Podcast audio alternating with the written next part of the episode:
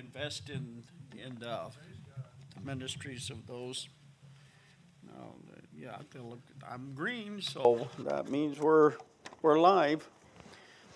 All right, well, take your Bibles and turn tonight to the book of uh, Romans.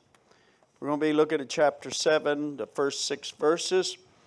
And uh, just in review, as you can see there in the notes that I gave you last time we met, uh, we were looking at verses 15 through the end of the chapter. In Romans chapter 1, if you remember right, Paul talked about us being, through the Lord Jesus Christ, given eternal salvation, that the old Adam has been. Uh, put out of our lives, and we are now placed into a new Adam. And so we have a new nature. Old things are passed away. Behold, all things have become new. And uh, we were put in uh, this new Adam, which is Jesus Christ, uh, when uh, we put our faith in the gospel that Jesus Christ died for our sins believing that he was buried and he rose again, and then confessing that we're sinners and asking him to forgive us. And when, once we believe that with all of our heart, and then uh, something wonderful and magical takes place, the Spirit of God comes down from heaven, sent by the Heavenly Father, because you put your faith in His Son and He takes resident in your life and in your heart.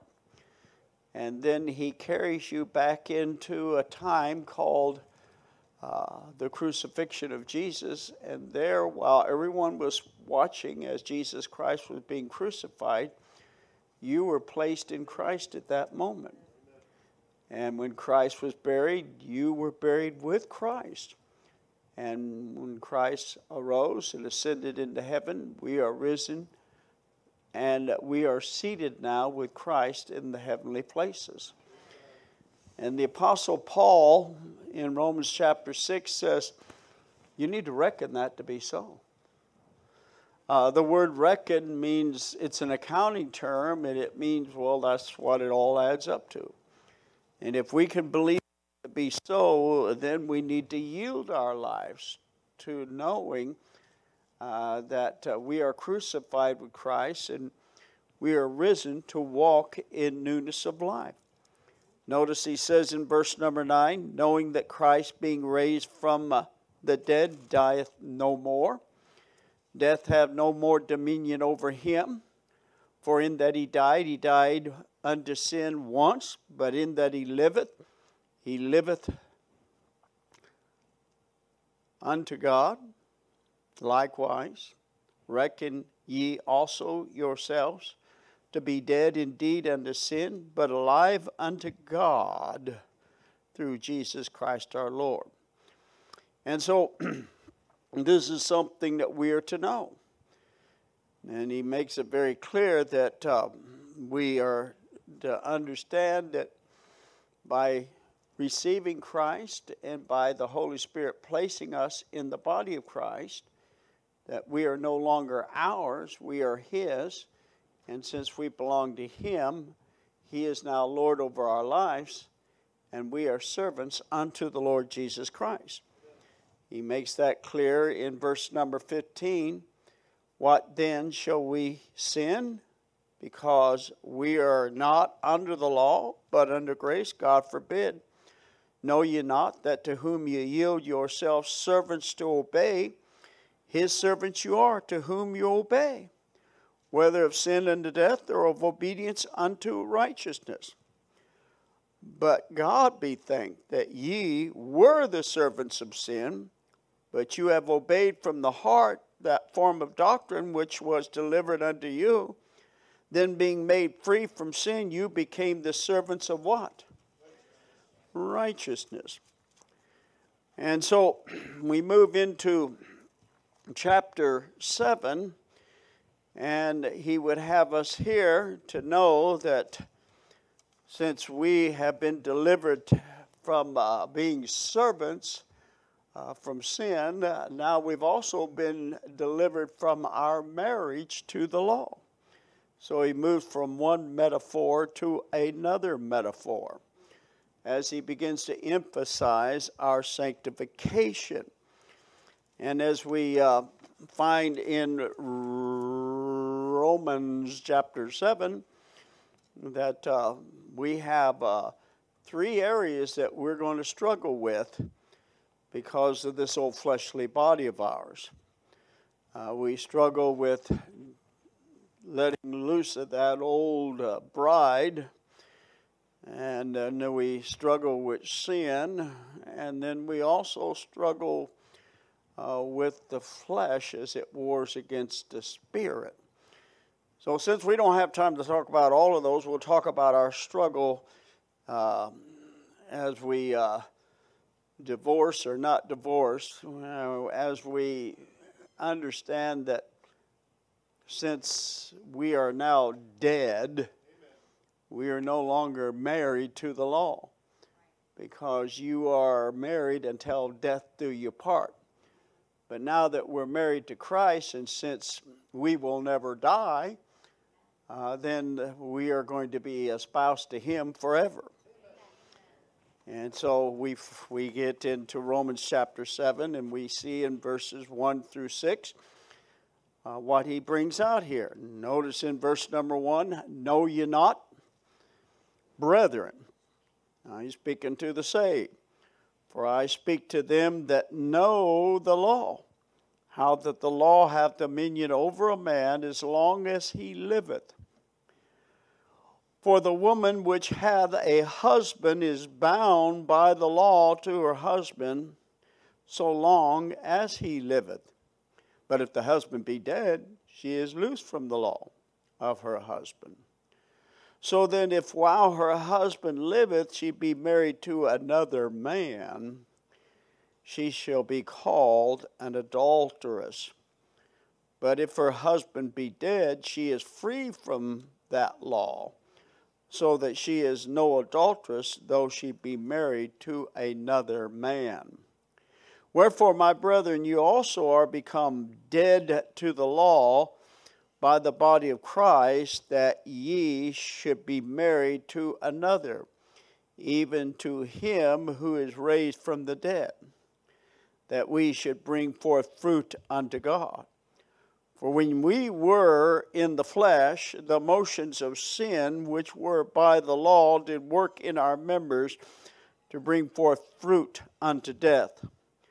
But now we are delivered from the law that being dead, wherein we were held, we should serve in newness of spirit and not in the oldness of the letter.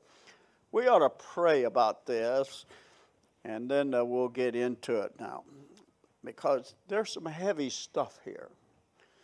And so we need to kind of stay by the stuff and figure out what kind of stuff we got to deal with here. Heavenly Father, bless our time together. In Jesus' name we pray. Amen. First of all, you find that we are to know. The question is in verse number one what are we to know? Well, we're to know uh, that verse number one is connecting us with chapter seven. So, as we read here in uh, Romans chapter 7, uh, we need to understand that we're getting into the same idea as we move to a different metaphor. But uh, we're still on the same subject our sanctification. We have been set apart. We've been set apart from being servants of sin to become servants of Christ. We've been set apart from an old marriage to a new marriage. And so And therefore, as we understand, since we have been set apart from sin, then uh, we would realize that sin no longer has any dominion over us. For we are not under the law, but we're under grace. And the question is asked, as we talked about this before well, does that give me a license to sin? God forbid. No. It only gives me the understanding that I'm no longer under the condemnation of my sins. So here Paul uses death to illustrate that we have been freed from the bondage of the law. We understand, according to the law, that if we break any part of the law, uh, then uh, we are going to die. So, therefore, we, according to this marriage that we have with the Lord Jesus Christ, uh, death has been nullified. Uh, we are no longer under sentence of death. We are no longer servants of sin. We have been set free. That's why we read again in Romans chapter 6 and verse number 6 and 7 that we are to know that the old man is crucified with him. Since the old man is crucified with him, therefore the body of sin is destroyed or might be destroyed. And so, if we believe that, then henceforth we should not serve sin, for we that are dead are free from sin. If I'm dead to sin and sin no longer has condemnation over me, then why would I want to be partners with sin? Why would I want to be a servant with sin? Why would I want to continue on in sin? Sin only brings misery, it only brings heartache, it only brings sorrow. Did I have fun when I was living in sin? Oh, maybe for a season. But uh, I always lived my life in fear of God, and I lived my life under the consequences of sin. And so, therefore, since I died with Christ, well, I'm no longer a part of that old life. I'm no longer married to the law and uh, the curse that we find ourselves under when we live by the law. If we continue to do our best, and some people do believe that, well, you got to do both. In order to get to heaven, you got to keep the law. You need to be circumcised. You need to keep the Sabbath. You need to make sure you obey all the Ten Commandments, and you should. You should do your best uh, to keep God's law. But you don't believe that it is the law that's going to save you, or it is part of uh, your salvation. If you believe that, then you're a polygamist because you are still holding on uh, to works in order to be saved. The Bible says, By grace are you saved through faith, and that not of yourselves. It's a gift of God, not of works, lest any man should boast.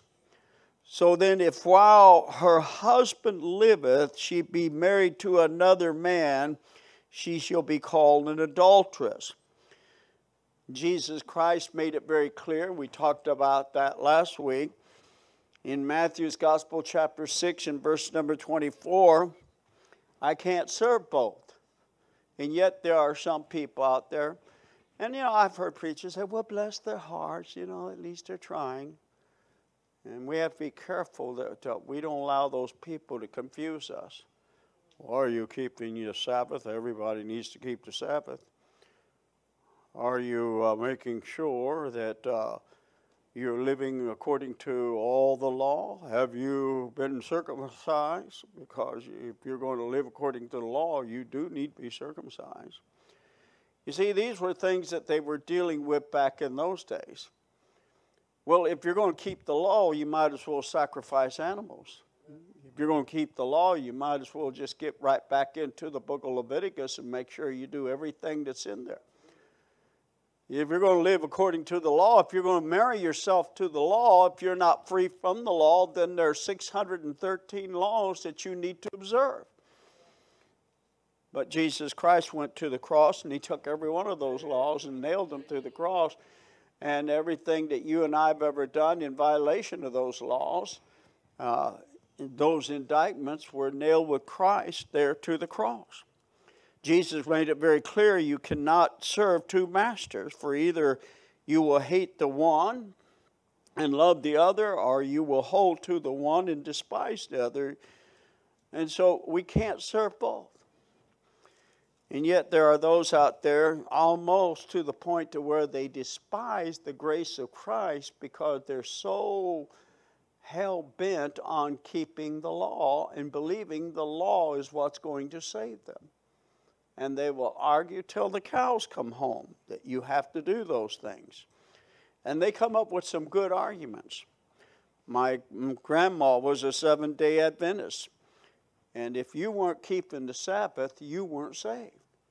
Sabbaths was important. On Friday, you ate no meat. Or she didn't eat any meat on Friday, but she ate meat all the rest of the time. But a good seven day Adventist, uh, they don't eat meat at all.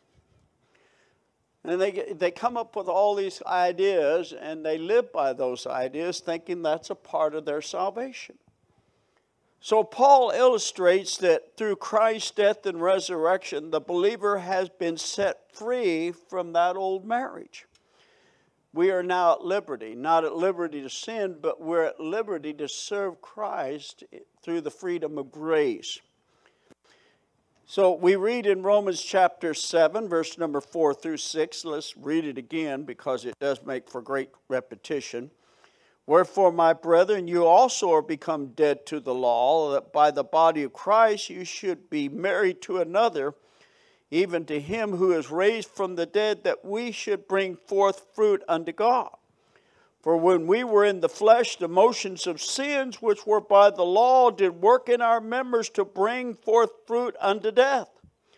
But now we are delivered from the law, being made free, wherein we were held that we should serve in newness, in newness of life. That newness of life is through the grace of the Lord Jesus Christ. Now, what's important is the word that we see there in verse number four wherefore. Wherefore, my brother, because wherefore, every time we see the word wherefore, it means that it's predicated on something that's already been stated. And so, what has already been stated is that you and I need to understand that if we continue to believe that we have to live according to the works of the law, then we are committing spiritual adultery. And we're then at that place to where we're not able to walk in newness of life because we're walking down the same old pathway of works that so many people try to walk down. And so we try to follow in the oldest of the letter. And what does the oldest of the letter mean? Well, the oldest of the letter means that uh, if you're going to live by the letter of the law, then you better keep everything that's in the law. We kind of get the idea of that if you'll just take your Bible and turn over to Hebrews chapter 10. And we're in Hebrews chapter 10, and if you'll notice there in verse number 1 For the law having a shadow of good things to come, and not the very image of the things, can never, with those sacrifices which they offered year by year continually, make the comer thereunto perfect. For then would they not have ceased to be offered, because that the worshipper, once purged, should have had no more conscience of sin. But in those sacrifices there is a remembrance again made of sins every year. For if it is for it is not possible that the blood of bulls and goats should take away our sins.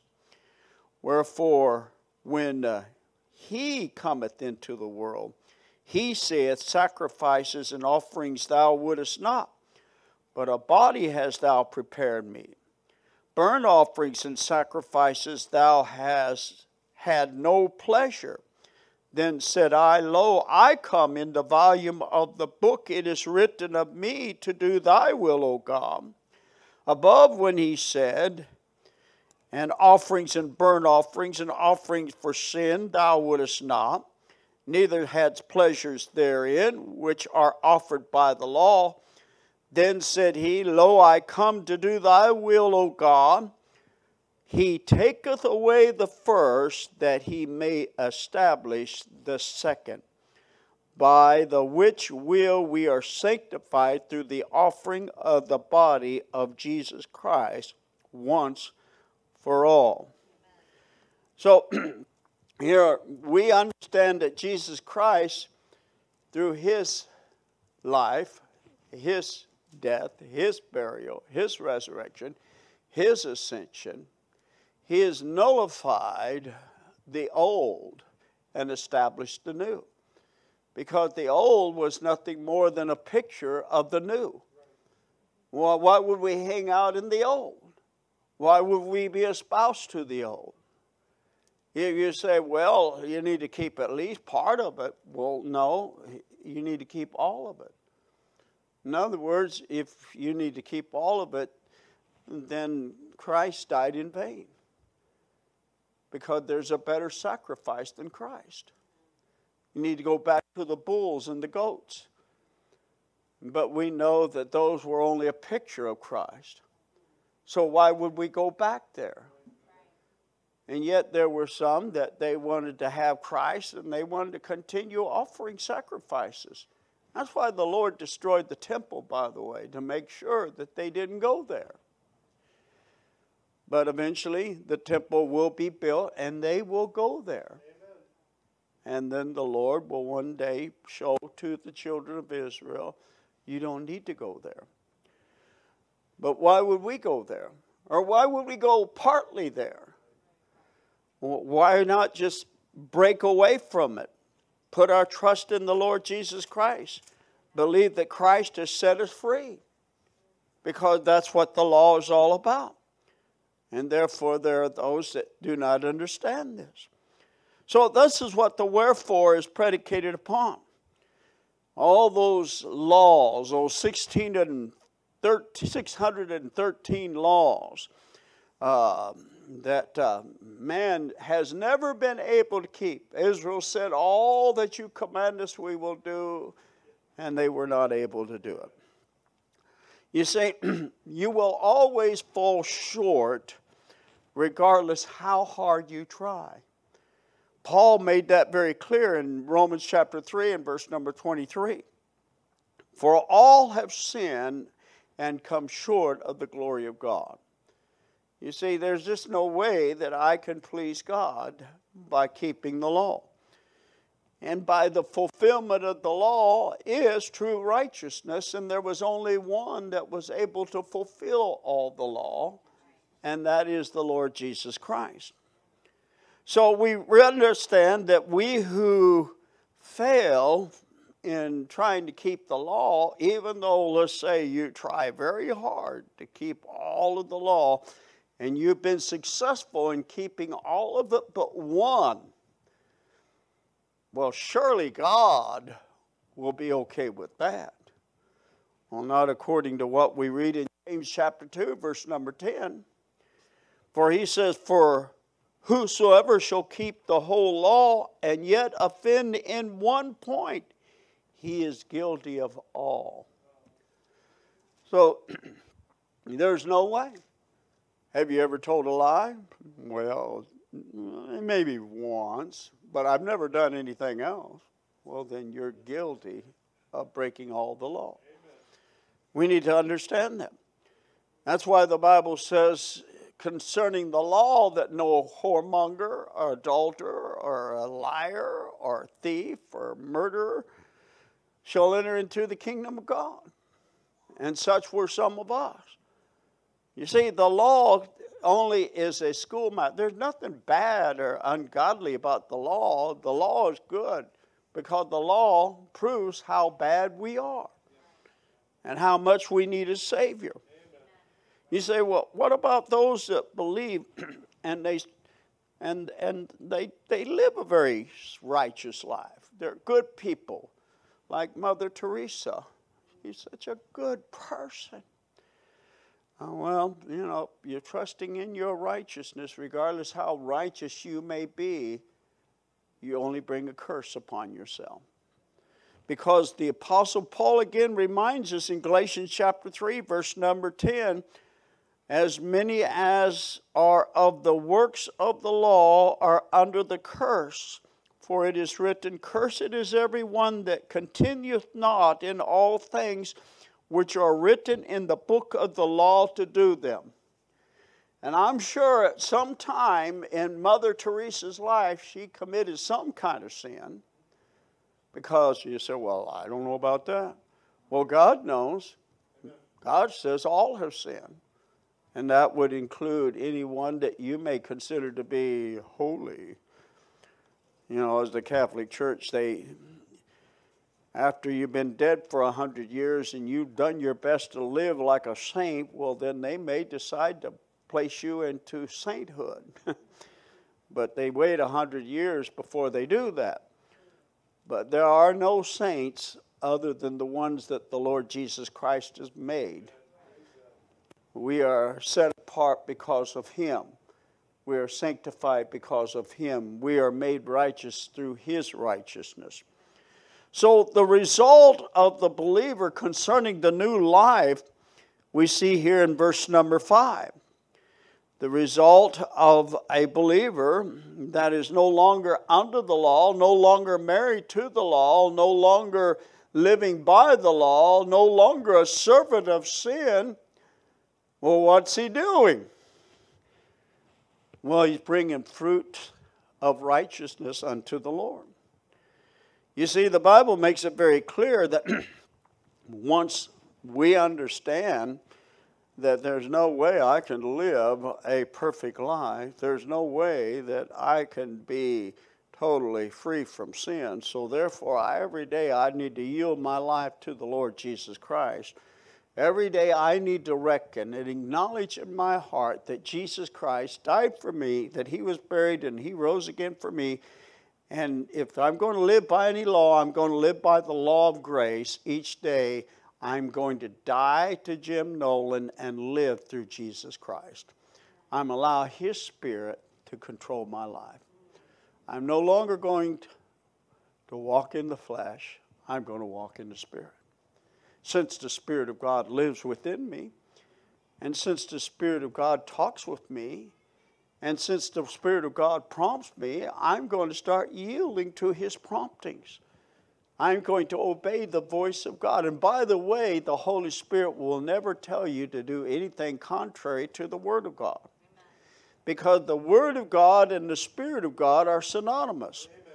We get that when we read Colossians chapter 3 and Ephesians where we are told there in Ephesians, I forget now, I believe it's chapter 3, that we're to be filled, Ephesians 4, to be filled with the Spirit, and Colossians, we're to be filled with the Word. Those are synonymous. The Word and the Spirit work together. And every day we allow the Spirit of God to direct us to the Word of God. And so the Word of God will lead and guide us.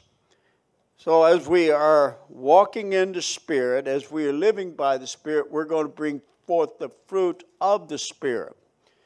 And we talked about that before. What is the fruit of the Spirit? Where do we find what is the fruit of the Spirit? Well, we find it in the book of Galatians, but we should also find it in Christians who are walking in the fruit of the Spirit.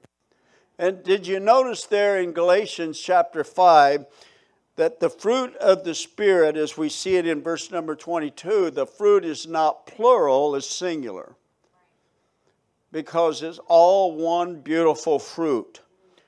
It is a fruit. Notice as you look over there at verse number 22, it is a fruit of love, it's a fruit of joy, it's a fruit of peace, it's a fruit of long suffering. And the Bible tells us that move into that kind of a lifestyle when we do what? Well, notice verse number 22. When they that are Christ have crucified the flesh with the affections and the lust. So, how do I do that? Well, every day I must reckon that Christ died for my sins, my, he was buried, and he rose again. That's how I do it. Every day I need to reckon that to be so. Notice what we see again Romans chapter 6, verse number 11. Likewise, reckon ye yourselves to be dead indeed unto sin, but alive unto God through Jesus Christ our Lord.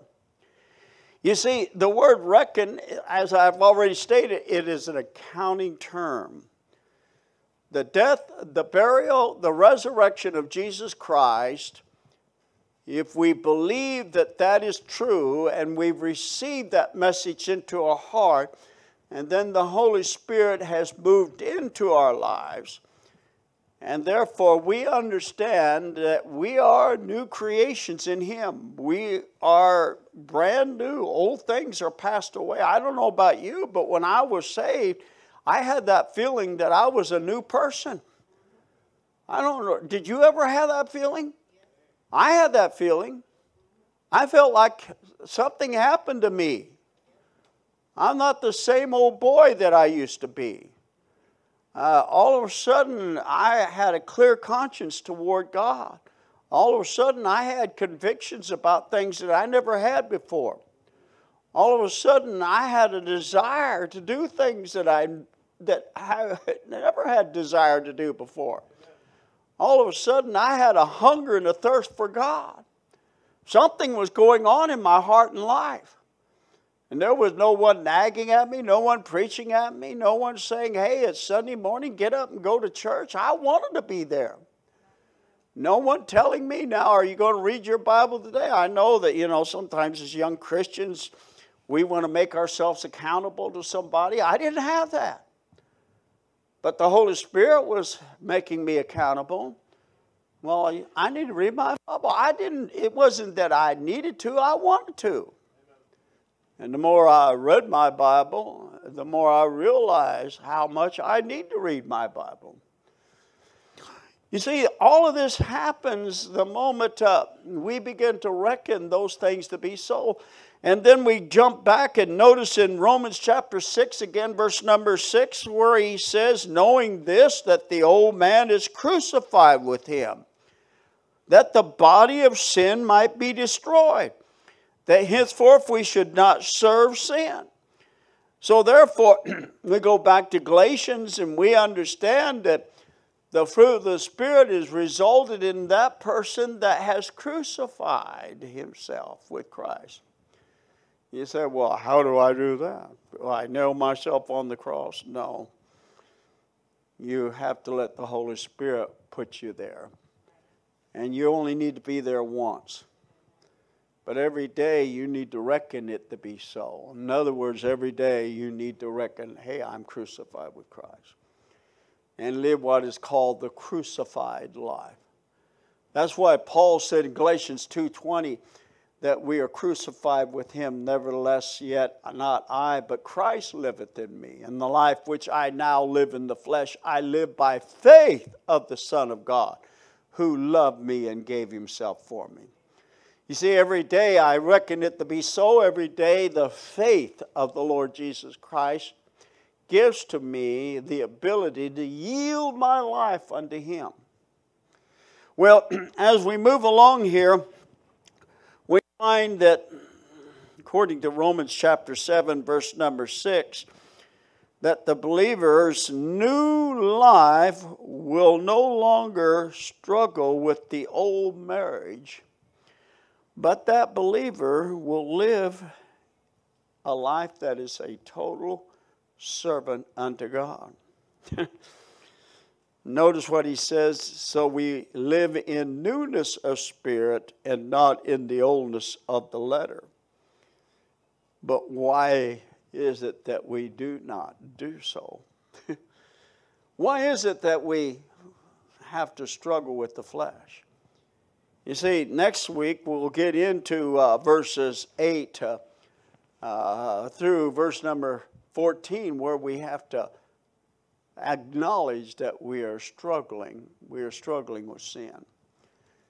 It is a struggle because of the old flesh. And then we also need to understand that uh, there's a war going on. The spirit and the flesh are fighting with each other.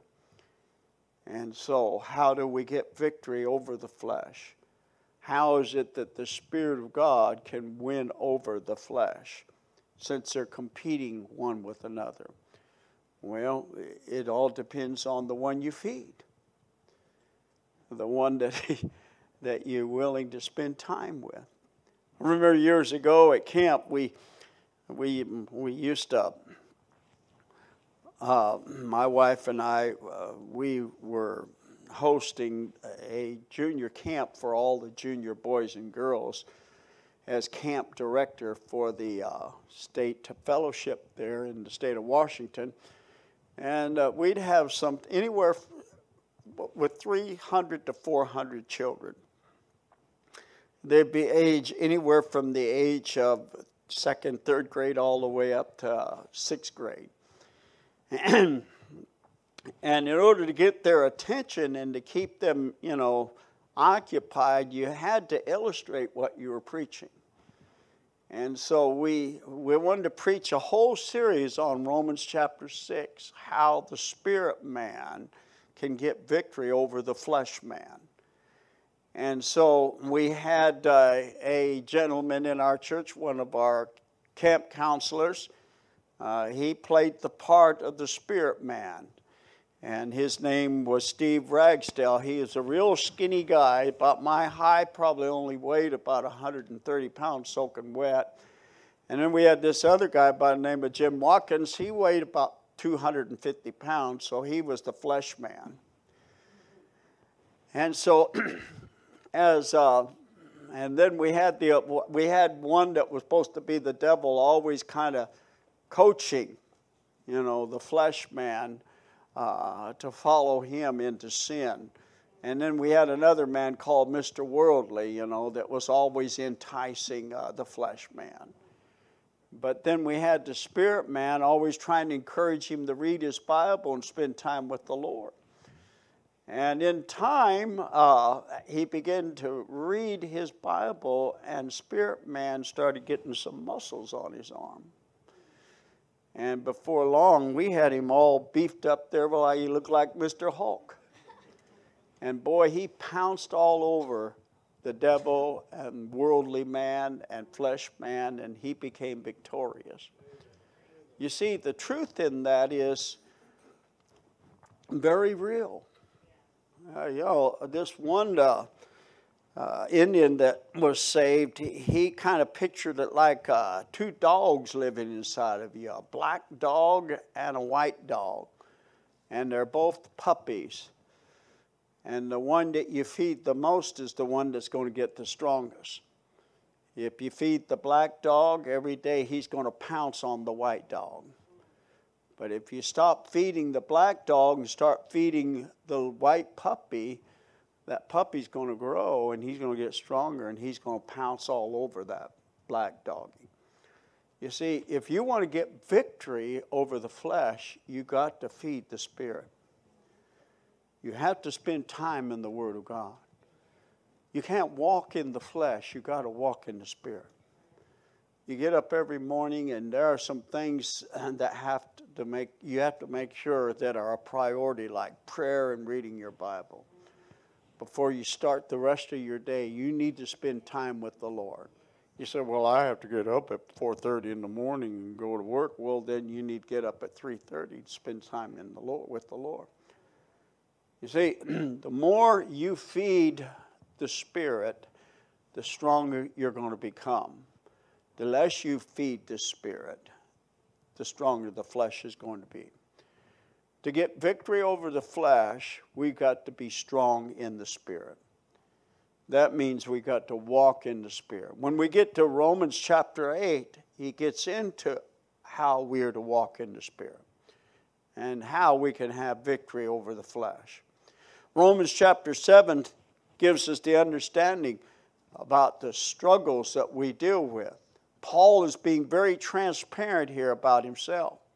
And so next week we'll talk about that transparency. And we understand that God doesn't want us to stay there. You see, if you stay there and you never move out of that place, then there's probably a possibility that you were never saved. Because why would you want to live a wretched life? Why would you want to continue to be a wretched man? Now, there's, uh, there's something that just doesn't jive with all of that. When Christ comes into our hearts, we have a whole new motivation to serve God. Uh, I can only speak for myself, but I know when I was saved, when I first trusted Christ and when I was saved, well, I'm still saved, but when I first got saved, I had a desire to grow in the Lord. And then I started backsliding, and that desire stopped. But I was never happy. I was filled with conviction. I was filled with regret. I lived my life knowing that if Christ was to come at any moment, I would be ashamed. And I was even fearful of what he may do to me. But when I gave my heart fully over to the Lord, then I didn't want to live in that life anymore. I wanted to do better for the Lord. And you know, here's the, the thing that's so amazing the better you do for the Lord, the dirtier you feel. I don't understand that. The closer I get to the Lord, the dirtier I feel. But I sure don't want to get away from the Lord because then I know that I'm just total garbage then. and so every day I find myself asking God and thanking God for His love and forgiveness. Uh, yeah, that's just the way it is when you get close to the Lord because His light is a spotlight on your life. And you begin to realize just how short you fall within the old flesh. And you begin to thank God for His tremendous grace. But the farther you get away from the Lord, the better you start thinking about yourself. Well, I'm not that bad. At least I'm not like some of those people down there. You get closer to the Lord and you think, well, boy, Lord, I I got so much in my backyard, I can't worry about those people. With every head bowed,